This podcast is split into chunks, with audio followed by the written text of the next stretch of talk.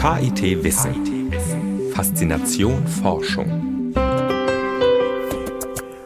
Hallo und guten Tag, herzlich willkommen zu Radio KIT Wissen. Mein Name ist Britta Hagemann. Bei uns geht es heute um die Auswirkungen von Vulkanausbrüchen auf das Klima. Ein Forscherteam, darunter Dr. Andreas Zahn vom KIT, belegt anhand von Messungen, dass Vulkanausbrüche einen kühlenden Effekt haben können. Eine Forschergruppe um Dr. Niklaus Warenkamp befasst sich mit der Entwicklung von humanoiden Robotern. Geschaffen werden soll eine Art digitaler Heinzelmann für den Alltag. Außerdem berichten wir über eine gerade fertiggestellte Pilotanlage des Karlsruher Institut für Technologie. Sie soll überschüssige Energie aus Sonne und Wind in Form von Methangas speichern. Musikalisch starten wir mit einem Song aus dem Film All That Jazz von 1979 on Broadway.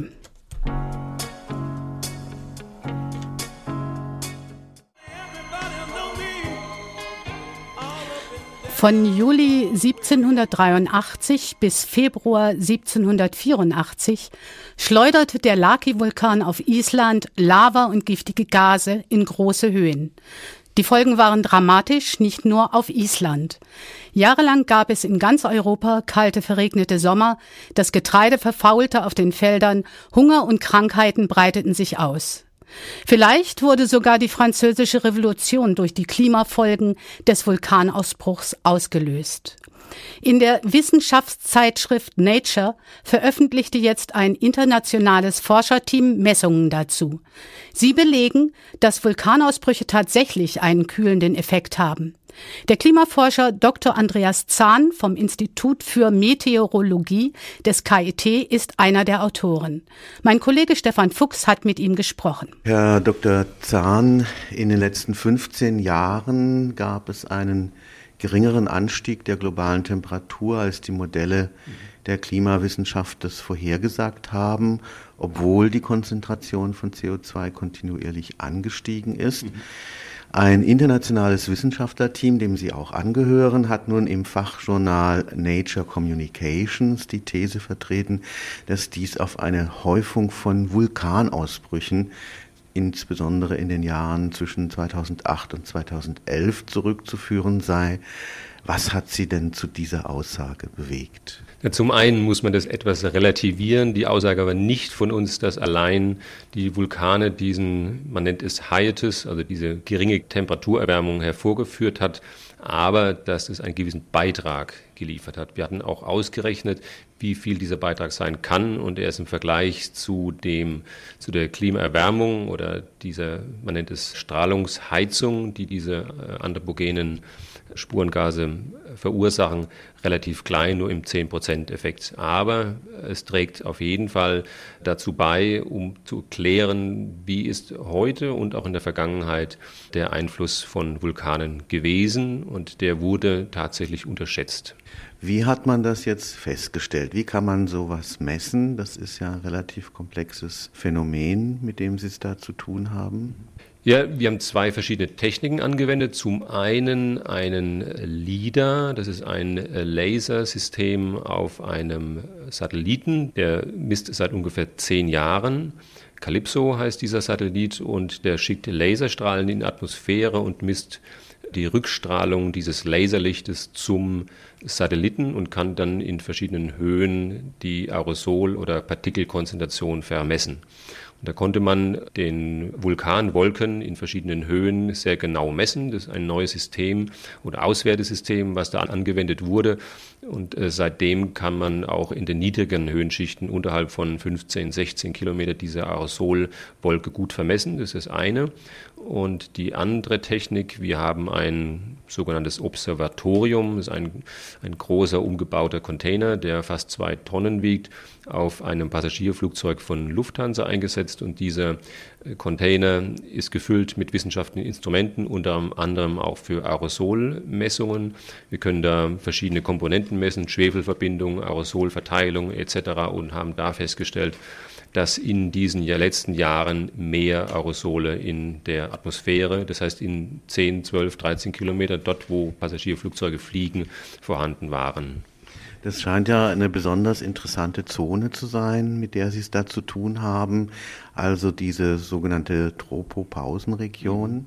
Ja, die Tropopausenregion ist quasi die Grenzschicht zwischen der Troposphäre, das ist die Schicht, in der das Wetter stattfindet, wo man Wolken hat, viel Wasserdampf und der darüber liegenden Stratosphäre. Stratosphäre heißt stratifiziert, also ein, wie eine riesige Inversionsschicht liegt diese Stratosphäre über der Troposphäre und genau diese Grenzschicht ist die Tropopause. Das Wichtige ist, dass zum großen Teil in dieser Tropopausenregion der Treibhauseffekt gemacht wird. Das heißt, nicht nur der natürliche Treibhauseffekt, man muss wissen, dass ohne der Atmosphäre es ungefähr 33 Grad kälter wäre. Das ist der sogenannte natürliche Treibhauseffekt. Der wird zum großen Teil über Wasserdampf, über Wolken, aber auch über CO2, Methan gemacht. Und darauf gibt es nochmal einen Anthropogen, einen menschengemachten Treibhauseffekt. Und beide werden zum großen Teil in dieser Tropopausenschicht generiert. Und wir oder Passagierflugzeuge fliegen gerade in dieser so wichtigen Region und haben dort festgestellt, dass man, äh, dass die letzten fünf bis zehn Jahre mehr Aerosole da waren als, in, als typisch. Jetzt werden ja Aerosole auch durch normale Luftverschmutzung, sage ich mal, dort hinaufgebracht. Wie kann man unterscheiden, was gehört zum Vulkan, was gehört möglicherweise zu einer Fahne von Metropolen? Man nimmt normalerweise sogenannte Tracer, das sind Nachweisstoffe, die von einem Vulkan emittiert werden. Und das ist zum großen Teil Schwefel. Ja. Schwefelverbindungen werden vom Vulkan emittiert als Gas und werden dann in der Atmosphäre, also Stunden, Tage, Wochen später, konvertiert in Aerosolpartikeln. Das, was man sieht normalerweise bei Vulkanen, also Staub etc., das fällt relativ schnell wieder runter. Das lebt nicht sehr lange, es wird ausgewaschen durch Wolken, durch Niederschlag. Aber diese, äh, diese, dieser Schwefel ist ja gasförmig, der bleibt in der Atmosphäre und wird dann langsam umgewandelt in Aerosolpartikel und kann dort, also in 10, 12, 14 Kilometer relativ lang überleben. Wie funktioniert dann dieser Kühlungseffekt dieser Schwefelpartikel? Werden die zu Nuklien für Wolken oder wie funktioniert das? Also einmal gibt es einen direkten Reflexionseffekt und den quantifizieren wir auch. Ja. Einfach wie im, Sie sagten vorhin Geoengineering, das heißt, man bringt Aerosolpartikel ein und schattet damit quasi die Atmosphäre etwas ab. So funktioniert die, funktionieren diese Aerosolpartikel. Zum Zweiten hat natürlich, haben auch die Aerosolpartikel einen Einfluss, ist richtig, auf äh, Wolken. Das heißt, als Nukleationspartikel für Wolken und wir konnten in, einem, in einer anderen Veröffentlichung tatsächlich nachweisen, dass es einen gewissen Effekt auf die Aerosol-Wolkenbildung hatte in den letzten auch äh, fünf bis zehn Jahren. Jetzt gibt es da so einen Begriff, der geistert durch die wissenschaftliche Diskussion mit der sogenannten globalen Verdunkelung. Damit hat es aber jetzt nichts direkt zu tun. Die Südhalbkugel ist ja sehr sauber und die Nordhalbkugel ist relativ dreckig und äh, einfach durch Aerosolpartikel, durch Staub, insbesondere in Metropolen auch. Man hat sehr viel Staub und durch diesen Staub hat man auch viel Dunst und das ist einfach Wasserdampf, der sich auf diesen Staubpartikeln niederschlägt und dann zum Beispiel in, in, in Mexiko oder in Peking einfach zu diesen, diesen, diesen Wolken führt. Aber das ist nur in der Grenzschicht. Das heißt, es ist nicht so ausgeprägt in der freien Atmosphäre, dort wo wir messen. Das heißt, es gehört nicht zu diesen, dieser dunkler werdenden äh, Atmosphäre. Jetzt sagen Sie ganz explizit, das ist nur vorübergehend. Was bringt Sie zu dieser optimistischen Einschätzung? Wir wissen ja nicht, wie die seismischen Aktivitäten der nächsten zehn Jahre aussehen. Es könnte ja sein, dass genauso viele Vulkane in dieser kritischen Region aktiv werden. Das ist zwar richtig, aber wie Sie sagten, Vulkane brechen immer nur sporadisch aus und daran, und es kommt tatsächlich darauf an, wo die ausbrechen. Das heißt, in den Tropen ist der Effekt sehr viel größer. Deswegen, weil die Gase sehr viel höher in die Atmosphäre kommen, teilweise bis 30 30, 40 Kilometer Höhe und dort sehr, sehr lange bleiben können, bis zu zehn Jahren. Dort, wo wir gemessen haben, außerhalb der Tropen, da ist die Aufenthaltszeit nicht so groß. Das heißt eher im Bereich von drei, vier, fünf Monaten. Und das konnten wir auch mit diesem Laserinstrument auf dem Satelliten sehen, wie diese Wolke langsam in der Atmosphäre nach, nach unten gewandert ist, in die Troposphäre. Und sobald dieses Aerosol in der Troposphäre ist, wird es einfach relativ schnell ausgewaschen. Warum sind diese Vulkane im Bereich des Äquators besonders kritisch? Ich kann mich erinnern, da gab es hier in Island einen mhm. Vulkan, der den ganzen Flugverkehr durcheinander gebracht hat. Warum spielen die nicht so eine Rolle?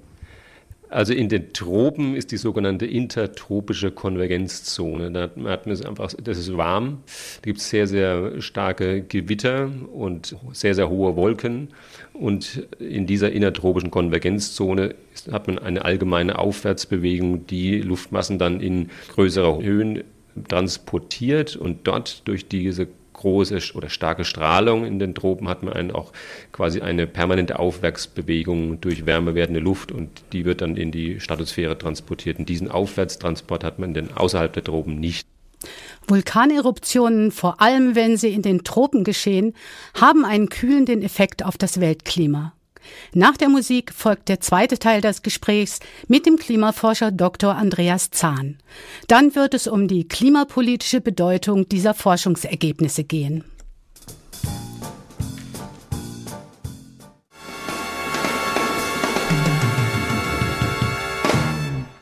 Der KIT-Klimaforscher Dr. Andreas Zahn gehört zu einem internationalen Wissenschaftlerteam, das die Auswirkungen von Vulkaneruptionen auf das Weltklima untersucht hat.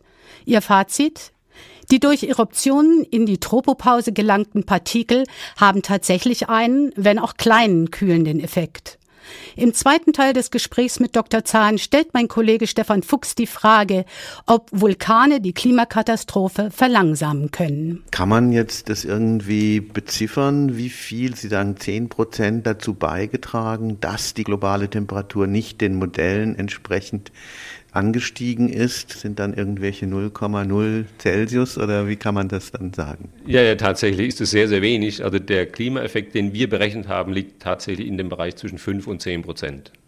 Das ist also sehr wenig. Also diese vermutete oder berechnete Temperaturerhöhung war durch diesen Effekt nur 5 bis 10 Prozent kleiner. Wie Sie eingangs sagten, hat man festgestellt, dass in den letzten 10 bis 15 Jahren es weniger oder weniger schnell wärmer geworden ist. Da gab es eine ganze Reihe von, von Veröffentlichungen, die haben zum einen gezeigt, dass das gar nicht so richtig ist. Zum einen, weil sich die Arktis sehr viel schneller aufwärmt als Bereiche in den Tropen. Und in der Arktis gibt es einfach wenige Messstationen. Und die wurden nicht entsprechend gut berücksichtigt. Das heißt, wenn man die in diese sehr starke Temperaturerhöhung in, in der Arktis berücksichtigt, ist dieser Effekt schon ein bisschen kleiner. Das heißt, dann sieht man ein bisschen stärkere Aufheizung. Und zum Zweiten konnte man feststellen, dass insbesondere der Ozean dann einen großen Beitrag geliefert hat. Und zwar, dass sich der Indische Ozean stärker aufgeheizt hat als der Pazifische Ozean und da nicht in der Deckschicht, sondern ein bisschen tiefer in den, also in den unteren Höhenschichten, das heißt so ungefähr zwischen 100 äh, Meter Tiefe und 300 Meter Tiefe. Da wird zum großen Teil diese, diese Wärme deponiert. Das heißt, diese Durchschnittszahlen auf globale sind möglicherweise auch ein bisschen trügerisch? Durchschnittszahlen sind immer trügerisch. Man muss sich auch vorstellen, wenn man gesagt bekommt, dass es vor 20.000 Jahren nur 4 oder 4,5 Grad kälter war als heute, damit man denkt, naja gut, gar nicht so viel. Aber da war gerade der Höhepunkt der letzten Eiszeit und in Hamburg war es 20 Grad kälter. Das hängt zum großen Teil an den Ozeanströmungen und man muss sehr, sehr genau unterscheiden, wo man, also ob man diese globale Mitteltemperatur oder gerade in den, in den außerhalb der Tropen, in den äh, mittleren Breiten sind dann die Temperaturvariationen sehr, sehr viel stärker als in den Tropen, weil die Sonneneinstrahlung hat sich natürlich in den letzten 20.000 Jahren wenig geändert. Diese Überlegungen oder Erkenntnisse haben jetzt auch einen Aspekt des Verständnisses der Klimageschichte sozusagen. Da gibt es ja dieses berühmte Jahr 1815, 1816, vor allem die Auswirkungen. Oder auch man sagt, die französische Revolution wäre gar nicht ausgebrochen, wenn da nicht da ein Vulkan auch in Indonesien ausgebrochen wäre. Was kann man über diese geschichtlichen Aspekte jetzt sagen? Ja, tatsächlich waren, äh, es gab gerade äh, letzte Woche ein, ein sehr schönes Artikel auch in, in Nature über die äh, Vulkanausbrüche der letzten 2500 Jahre. Und zwar hat man diese Vulkanausbrüche hat man nachweisen können in, in Eisbohrkernen, indem man gen genauso wie wir einfach dieses erhöhte Schwefel sich angeschaut hat und dies verglichen hat mit den Wachstumsraten in Baumringen. Ja. Und man hat festgestellt, dass äh, in den letzten 2500 Jahren die 15 äh, größten äh, Klimaeinbrüche tatsächlich durch Vulkane hervorgerufen wurden. Und einer ist dann 1815, das wurde gerade ja, gefeiert, 1815 ist der Tambora ausgebrochen und ein Jahr später, also die Zeit danach, war ja das, das Jahr ohne Sommer. Und so war das in den vergangenen, also in diesen, wie ich gesagt hatte, eben 15 großen Vulkanausbrüchen ganz genauso, die teilweise noch deutlich stärker waren wie der vor 200 Jahren. Wir konnten ja zeigen, dass dieser Effekt nur so in dem Bereich von mehreren Monaten jeweils einen Einfluss hatte, aber diese großen, wirklich sehr großen Vulkanausbrüche in den Tropen, die haben dann einen Effekt von bis zu zehn Jahren und können dann zu sehr, sehr starken Missernten, Völkerwanderungen etc. führen. Gut, was bedeutet das jetzt für die klimapolitischen Aspekte? Die Klimaskeptiker, die ja in Kanada und den Vereinigten Staaten vor allem sehr stark sind, sagen ja immer, das ist die natürliche Variabilität. Was Sie jetzt sagen, wäre so ein Aspekt der natürlichen Variabilität, weil diese seismischen Aktivitäten ja mhm. zur Natur gehören. Leider ist es so. Der, diese schleichende Klimaveränderung ist einfach sehr, sehr unspektakulär. Das heißt, es ist eine ganz langsame Klimaerwärmung, Temperaturerhöhung und solche Effekte, wie es zum Beispiel Vulkane machen, sind da einfach undenkbar.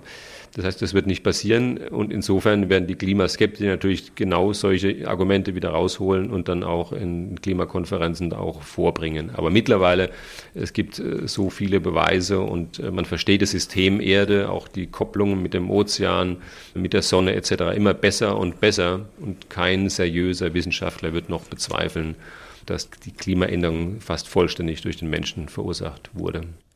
Das war der KIT-Klimaforscher Dr. Andreas Zahn im Gespräch mit dem Wissenschaftsjournalisten Stefan Fuchs.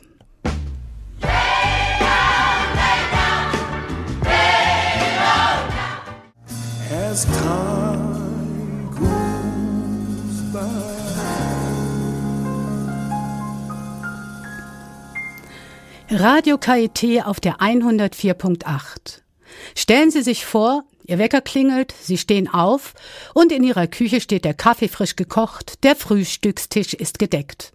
Und auch um das Einräumen der Spülmaschine und das Saubermachen hinterher müssen Sie sich nicht mehr kümmern. Das soll schon bald keine Science Fiction mehr sein. Eine Forschergruppe am KIT um Dr. Niklaus Fahrenkamp befasst sich mit der Entwicklung von humanoiden Robotern, digitale Heinzelmänner im Alltag sozusagen. Kira Marie Hedberg hat mit ihm gesprochen.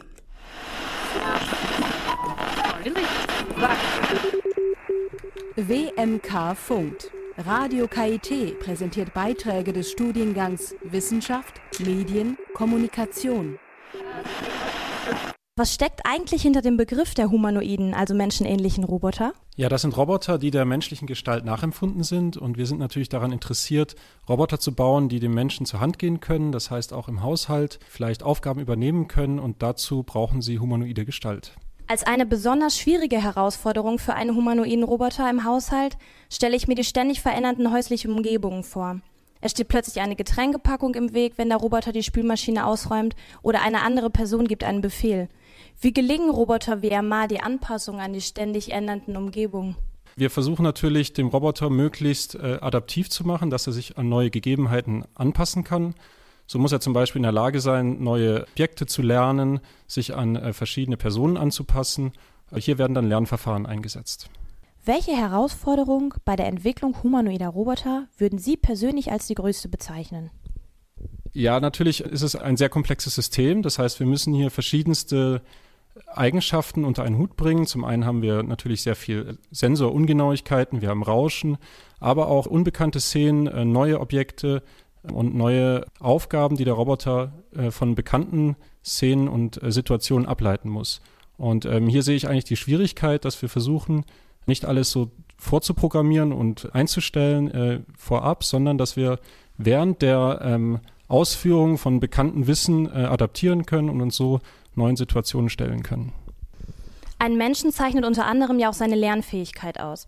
Um einem Roboter menschenähnlich gestalten zu können, ist es also wichtig, ihm das Erlernen von verschiedenen Fähigkeiten beizubringen.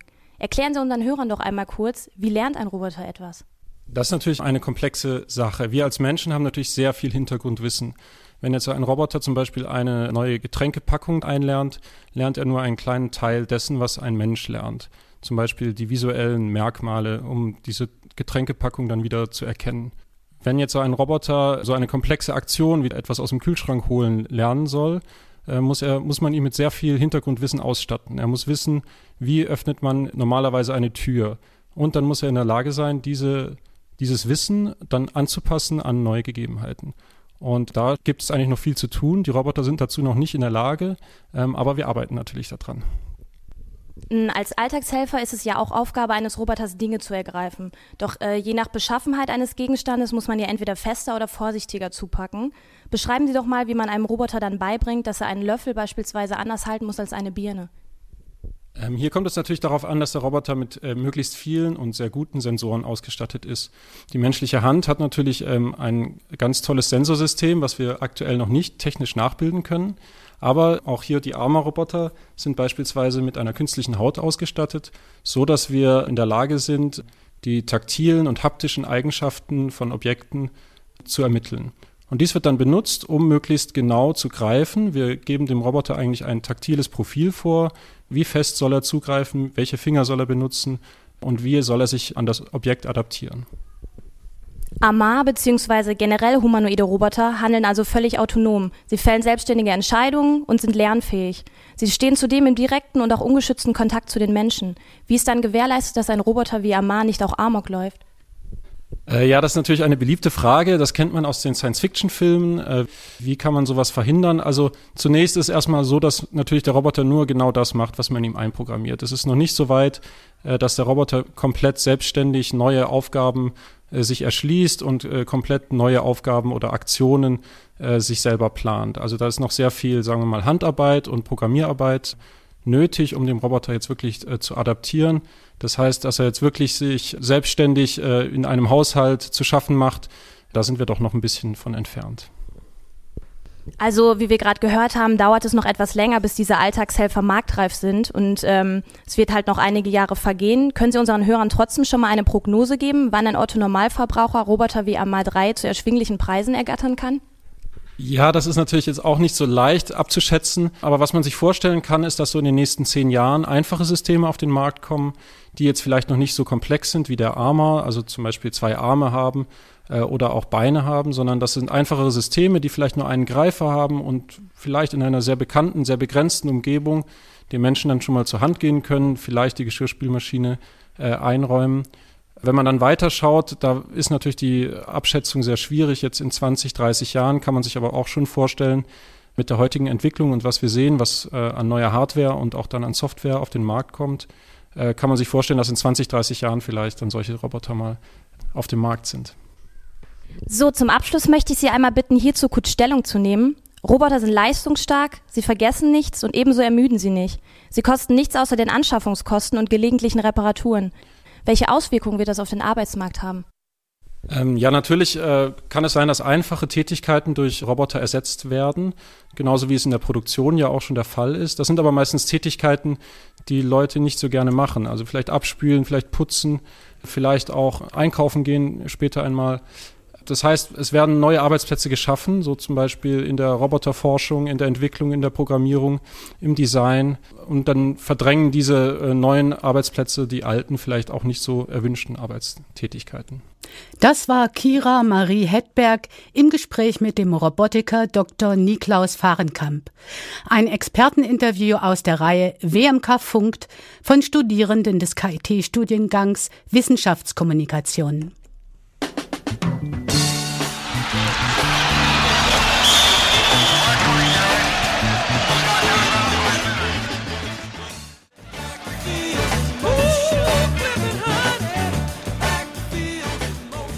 Radio KIT mit dem Neuesten aus Wissenschaft und Technik.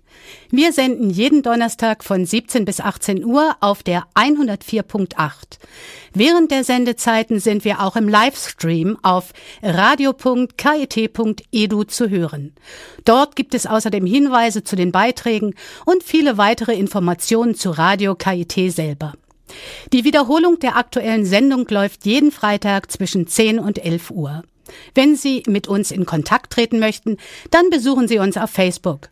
Dort einfach Radio KIT in die Suchleiste eingeben und schon öffnet sich unsere Seite.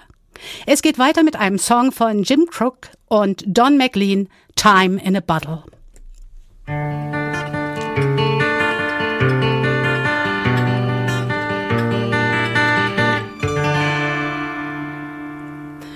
Bis 2015 soll die Hälfte des Energiebedarfs in Deutschland durch erneuerbare Energien abgedeckt werden.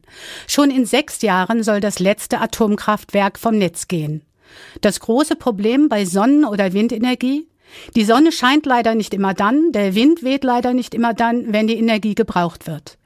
Das KIT hat jetzt eine Pilotanlage fertiggestellt, die es möglich machen soll, die überschüssige Energie aus Sonne oder Wind in Form von Methangas zu speichern. Wie die Umwandlung von Ökostrom in Methangas funktioniert, erklären Projektleiter Dr. Siegfried Bajor und Diplomchemiker Dominik Schollenberger im Gespräch mit Joe Lukas Hoffmann.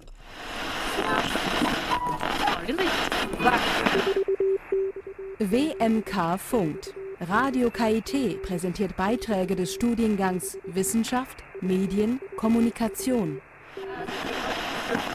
Das Ziel des Verfahrens ist es, ein Erdgassubstitut herzustellen. Wir gehen davon von einer Biomasse aus, die in einem vorgelagerten Prozessschritt vergast wird und somit entsteht ein Synthesegas. Das meint, es ist ein CO, H2-reiches Gas und diese Komponenten geben wir in unsere Anlage und haben da drin ein neues Reaktorkonzept, wo wir eine sehr effiziente Wärmeabfuhr haben, wo wir den Prozess mehr oder weniger intensivieren und erreichen so ein einspeisefähiges Erdgassubstitut, das man dem Erdgasnetz dann zugeben kann. Das gilt ja auch als äh, Speichermöglichkeit für regenerative Energien. Da gibt's ja schon viele andere Konzepte, zum Beispiel Pumpspeicheranlagen. Die Kapazität von diesen Pumpspeicherkraftwerken in Deutschland ist äh, so gering, dass man die erwarteten Schwankungen bei der Elektrizitätserzeugung durch regenerative wie Photovoltaik oder äh, Windstrom nicht auffangen kann. Die Speicherkapazität im Erdgasnetz, also die Umwandlung von überschüssiger elektrischer Energie in Wasserstoff oder in Methan, so wie wir das betreiben, bietet das Potenzial, alles, was man erwartet in Zukunft als Überschussstrom locker abzufangen. Der Weg, den wir eben beschreiten, ist der über die chemischen Energieträger, die eben ganz einfach die höchste Speicherdichte haben. Das ist halt Methan in unserem Fall, weil es dafür halt eine ganz tolle Infrastruktur gibt in Deutschland. Es gibt überall ein Gasnetz quasi, überall in jedem Haus, an jedem Bauernhof finden Sie einen Gasanschluss heutzutage und können ins Gasnetz rein. Wo könnte man denn die Anlage später dann überall einsetzen? Die Anlage als solche braucht eigentlich keine besonderen Standortfaktoren. Man muss eine Kohlenstoffquelle in der Nähe haben. Das heißt, in dem Fall, wie wir jetzt das Konzept hier verwirklicht haben im Pilotmaßstab, ist es eben eine Biomassevergasung, aus der eben CO2 und CO rauskommen, die man dann mit dem Wasserstoff eben umwandeln kann zu Methan. Denkbar ist es aber natürlich auch ähm, zum Beispiel an einer Biogasanlage auf dem Bauernhof, CO2 zu nehmen und dieses umzuwandeln zu Methan und in das Gasnetz einzuspeisen. Wie effizient ist denn die Anlage bisher? Das, was wir so realisieren können, liegt in der Gegend von 60 Prozent. 60 Prozent landen wirklich hinterher in unserem Zielprodukt im Methan. Die anderen 40 Prozent fallen im Wesentlichen als Abwärme an, die man natürlich auch nutzen kann. Das ist also nicht wirklich ein Verlust. Man kann die natürlich nehmen, um dann zum Beispiel die äh, vorgeschalteten Prozesse wie diese Biomassevergasung oder ein Biogasprozess oder sonst was zu optimieren und dort diese Wärme einzukoppeln als Energiequelle und damit wieder was Fossiles oder auch was Regeneratives zu ersetzen das ist jetzt ja regenerativer Strom, der verwendet wird, um ein Gas herzustellen, das dann sozusagen bei der Verbrennung wieder CO2 erzeugt. Und jetzt ist da die Frage, ob das nicht paradox ist, sozusagen CO2-neutralen Strom so zu speichern, dass im Endeffekt dann wieder CO2 entsteht. Das CO2, das bei der Nutzung des Methans freigesetzt wird, ist natürlich Kohlenstoff, den die Pflanzen, die ich für den Prozess eingesetzt habe, im Laufe ihres Lebens aus der Atmosphäre aufgenommen haben würde ich das Gas einfach nur ähm, reinigen und ins Gasnetz einspeisen, würde dieses CO2 schon da abgeschieden werden und freigesetzt. Dadurch, dass ich es nochmal umwandle zu weiterem Methan, nutze ich das natürlich nochmal additiv. Das ist also quasi, wenn Sie so wollen, eigentlich eine, eine CO2-Senke in den gewissen Grenzen. Es ist natürlich nicht so, dass es wie bei einem äh, CCS-Verfahren irgendwo hin verbracht wird und wirklich verschwindet, aber es wird zumindest noch einmal genutzt. Das ist der Vorteil davon. Und beim Einsatz von Biomasse hat es natürlich den Charme, dass selbst dann, wenn es letztendlich freigesetzt wird als CO2, dann ist es immer noch klimaneutral, weil es ja aus der Biomasse kam ursprünglich. Wie kam denn die Idee überhaupt? War es ein Zufall oder war es schon direkt von Anfang an ein geplantes Projekt, den Energie zu speichern? Zunächst ist es eigentlich nicht unter dem Gesichtspunkt der Energiespeicherung entstanden. Das hat eigentlich angefangen unter dem Aspekt der Elektrizitätserzeugung mit Brennstoffzellensystemen. Unter diesen Aspekten kamen wir auch zur, zur Methanisierung. Und der nächste Schritt war dann natürlich so eine Art ja, Übertragung des Gelernten auf andere Prozesse. Man hat sich gesagt, naja, Methanisierung ist auch eine Möglichkeit, um aus Biomasse, dem Synthesegas, das da rauskommt, ein, eine Komponente zu machen, die man ins Gasnetz einspeisen kann, eben Methan, ne? wie die Methanisierung schon im Namen trägt. Und in den letzten Jahren kam eben diese Problematik mit der Energiespeicherung dazu. Und gerade da hat man dann gesagt, ist es ein, ein perfekter Lösungsansatz. Und so hat man natürlich diese Arbeiten fortgesetzt. Wie lang hatte der komplette Prozess, so die Entwicklung gedauert? Das ist ganz klar nicht so wie bei Daniel Düsentrieb, der mal kurz einen Geistesblitz hat und am nächsten Tag ist die Anlage fertig. Also dieses Demo SNG-Projekt hat angefangen 2011 als man im Prinzip gesagt hat, wir sind jetzt im Labor so weit, dass man ähm, aus dem Labor raus kann. Ja, das ist natürlich dann immer so die Frage, wen hat man da als Partner? Gibt es dann eine eine Firma, die gleich sagt, das klingt wunderbar, wir sind bereit hier Millionen reinzuschießen, um das Ding groß zu bauen? Oder muss man den Weg gehen, so wie wir den jetzt im Prinzip gegangen sind, dass man über äh, so eine Einrichtung wie Kick im Prinzip einen Zwischenschritt geht, also eine Anlage bauen kann, die ähm, ein Maßstab ist, der auch wirklich überzeugt. Also das ist nichts, wo ähm, ein Investor davor steht und sagt, ja, ist schön, aber jetzt baut's mal größer. Da kann man das Ding wirklich sehen. Das sind viele Komponenten im Prinzip schon eins zu eins zum, zu einer großtechnischen Anlage realisiert. Und der nächste Schritt, um sowas wirklich größer zu bauen, der ist dann wirklich nur noch klein. Das Risiko also für einen Investor auch sehr gering. Wie viel Methan entsteht denn jetzt, sage ich mal, sozusagen in einem Tag, wenn man die Anlage betreibt? Zehn Kubikmeter pro Stunde ist so das, was wir im Prinzip schon gemacht haben mit der sind es also 200 Kubikmeter ungefähr pro Tag, sagen wir einfach mal als griffige Größe. Das war Joe Lukas Hoffmann im Gespräch mit Dr. Siegfried Bajor und Diplomchemiker Dominik Schollenberger zu den Möglichkeiten einer Speicherung von Ökostrom durch Umwandlung in Methangas. Ein Experteninterview aus der Reihe WMK Funkt von Studierenden des KIT-Studiengangs Wissenschaftskommunikation.